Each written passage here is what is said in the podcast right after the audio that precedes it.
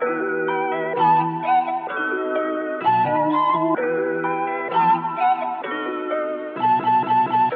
Welcome to the Million Dollar Peace Podcast. I'm your host, Kirsten Roldan, and I help people build peaceful million and multi million dollar businesses all day. I'm a Nuyorican that ran a multiple six figure funnel agency before becoming a million dollar business coach. I support coaches, service providers, and agency owners inside my two programs, Million Dollar Email and Million Dollar CEO, where I've enrolled hundreds of clients exclusively through email with a list below a thousand subscribers and a lean team of just contractors. I'm able to take off from my business for months at a time without operations, delivery, or sales stopping. People are shocked by how much we do with such little stress, payroll, and social media. I'm on a mission to eliminate burnout from the industry, and I believe we can with the right team, systems, and mindset.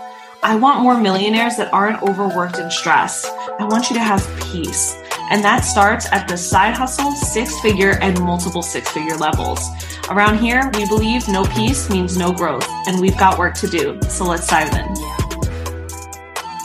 Today, we are talking about your team, and we are getting deep.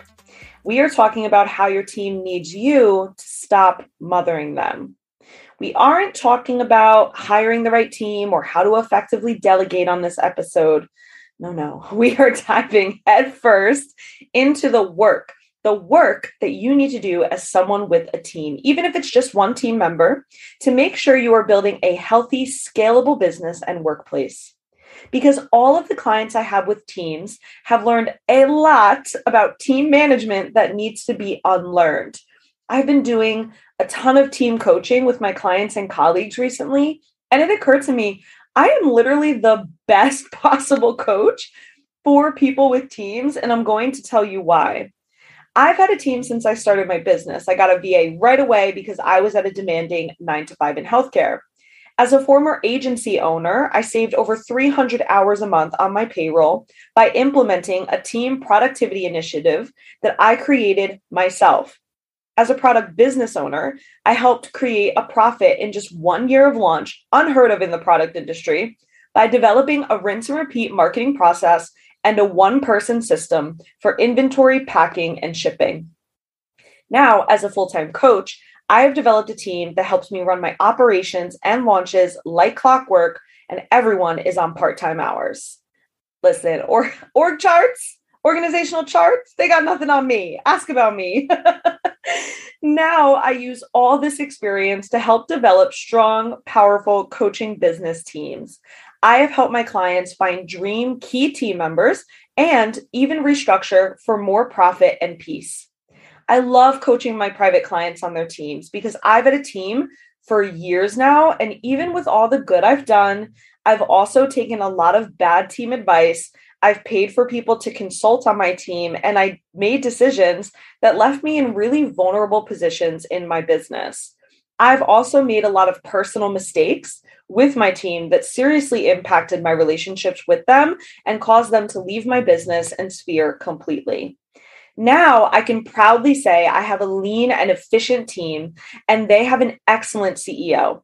My business runs smoother than ever. I have more profit than ever, and I run a team like a CEO that is healed in their own life and business.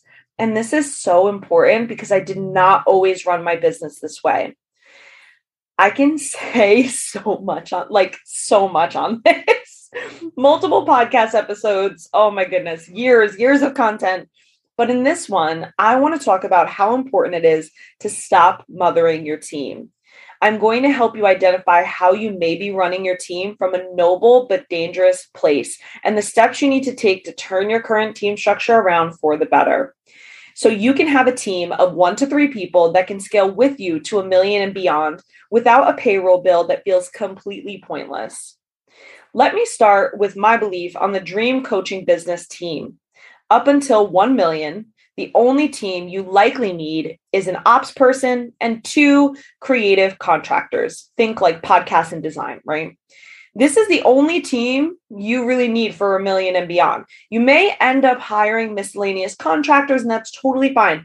But your business really should be easy enough to run with just one primary team member at five to 10 hours a week. And this will require systems, but If you have the systems in place, there's no reason why one team member can't hold the business down on five to 10 hours a week, and then you have your miscellaneous contractors as needed. And this team member doesn't need to be an employee, they can be a contractor. In fact, I recommend that they are to start. If you currently have a team like this, but you still feel like you're jumping in and picking up the slack all the time, or they aren't getting much done within the hours you pay them for, then you may be mothering them without realizing it. One of my private coaching clients came to me and she wanted to feel like she was using her team effectively. She had a community manager for her large and very profitable free Facebook group that she also hired to do social selling when we identified that she didn't even want a social seller and it didn't make sense for the long term vision, she asked the question So, how can I find her the hours so she, the team member, can still hit her financial goals? Think about that. Another private coach coaching client came to me and wanted to feel like she was using her team effectively as well. She had two co coaches in her program and felt like, with just 30 current active members in the program, she just felt like her team expenses were so high without much to do, right? She was paying for retainer for these coaches, but there wasn't really that much to do.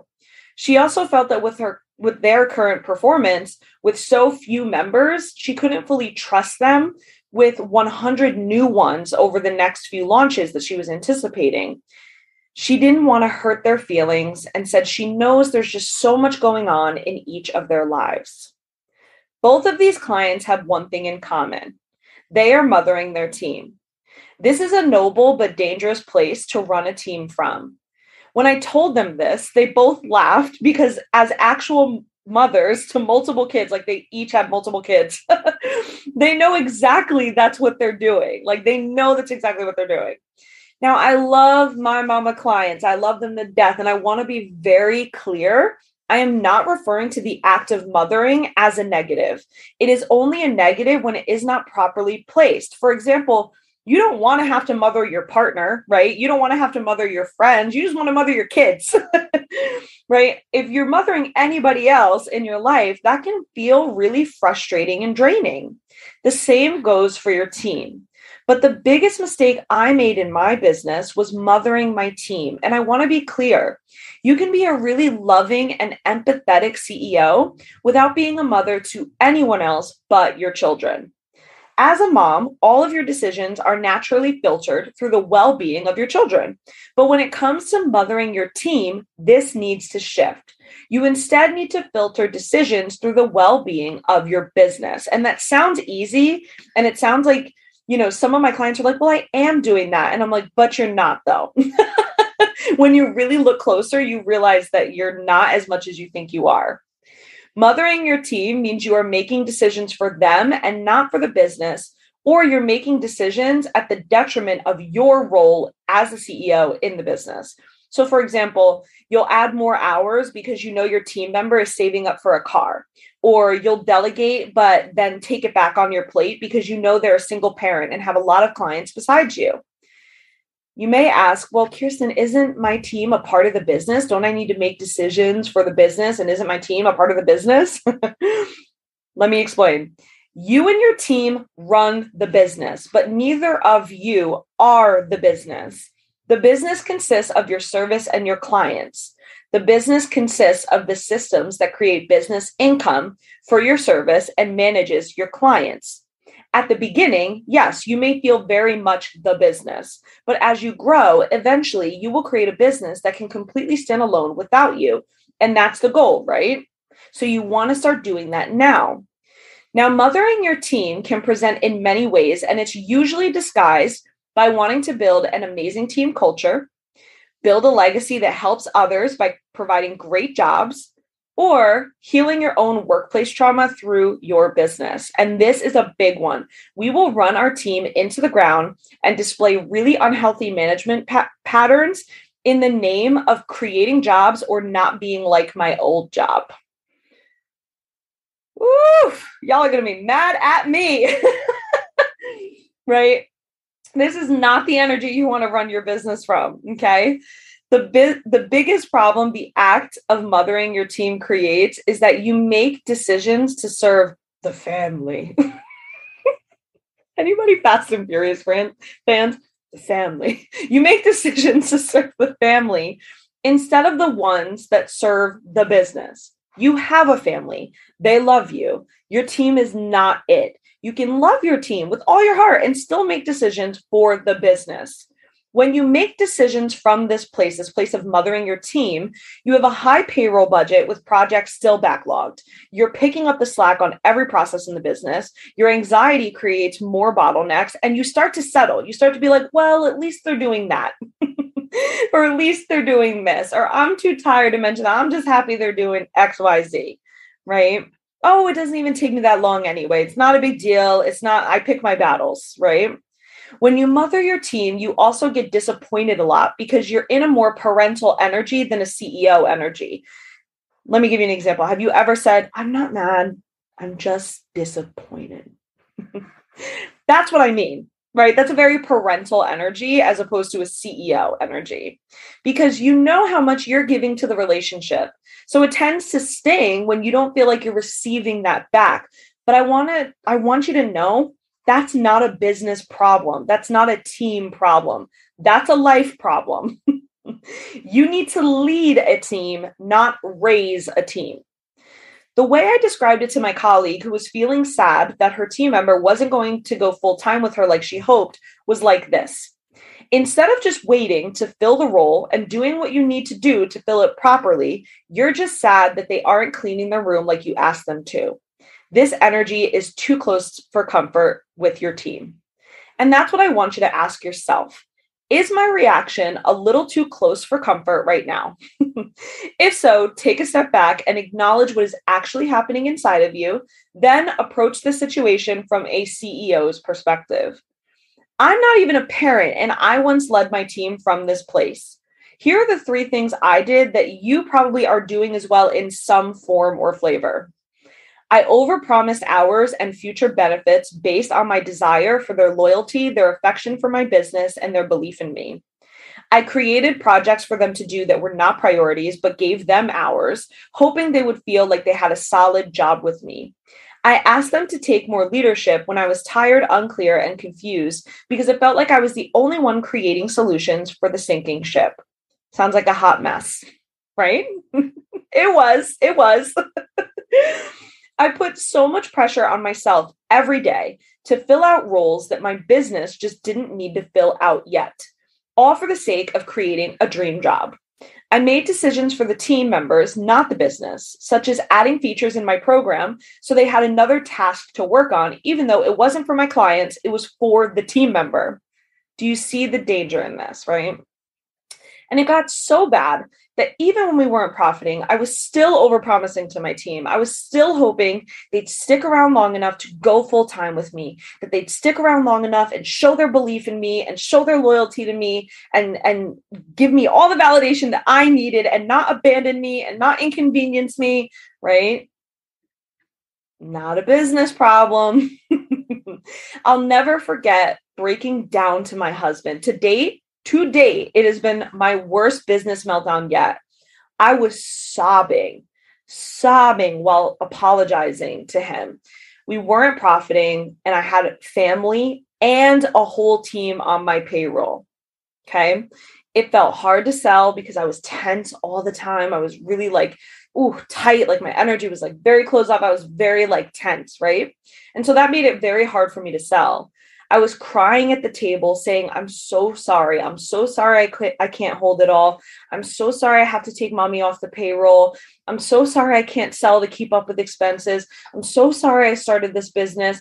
I was crying so hard that I started to hyperventilate. Like it was like, I'm talking like, y'all know what I mean, that heave, like, like heaving, heaving. And my husband just looked at me and said this simple thing you're not their mother.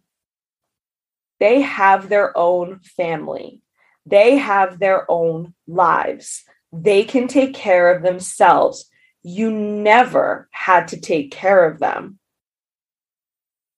It was such a turning point for me. In fact, that business meltdown was literally like the ashes that I rose from and ended up completely turning my business around. Since then, it was such a turning point for me. And in that moment, I realized I had the weight of the world on my sh- shoulders, like the weight of the world. And I want to give love to my mama clients for holding so much. Y'all really hold it down. I'm serious. I have so much respect. Most of my clients on my roster are parents. And for those that don't know, I was raised by a single teen mother. My mother had me at 15, and I watched her move mountains for me and and take really great care of herself too. She's an entrepreneur now, just like you all as well. So I have a very soft place in my heart for my mama clients and a really wonderful example in my own life of someone doing both. But I just want to say whether you're a parent or not, you have enough to hold with your own family and in your own life. But you don't have to hold all that for your team. Because I'm serious, it nearly broke me and now I see that as really valuable experience for my own clients. But at that time, it just didn't occur to me that I could possibly be mothering my team. It didn't even occur to me that all the little things were adding up and adding rocks onto my back, right? Until it was finally a boulder. and that is a really challenging place to run a business from as women of color, especially, we are more likely to run a team as a way to heal our own workplace trauma. We mother them from this place. We put pressure on ourselves to be everything our bosses weren't. We value a healthy, safe workplace, but we overextend our own boundaries and the boundaries the business simply requires, not demands. Language is important here, not demands, but requires to run effectively and grow peacefully.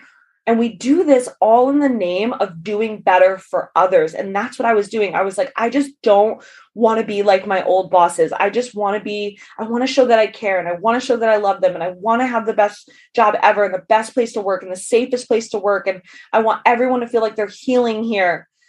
Right? That's what we do it in the name of. But making team decisions should feel clean and simple without the pressure of being something to someone that they never had or that you never had. As a woman of color running a team and business that is growing to a million, you need to receive that beautiful lo- motherly love too outside of your business. You do not need to be a mother for your team. I want you to imagine a time where you walk into your business, your team is happy and in their proper roles, no one is feeling overly attached to the other, and everyone is living their best, spacious, independent, and individual lives while they help you grow your business to a million. There's no pressure on you to make anyone happy or for them to make you happy. It's a clean exchange all around. This is the safest, most ethical way to run a team, and this is possible. If you like this episode, please take just a minute to two minutes to leave a review. That would be incredible. Thank you so much for listening, and I will see you in the next episode.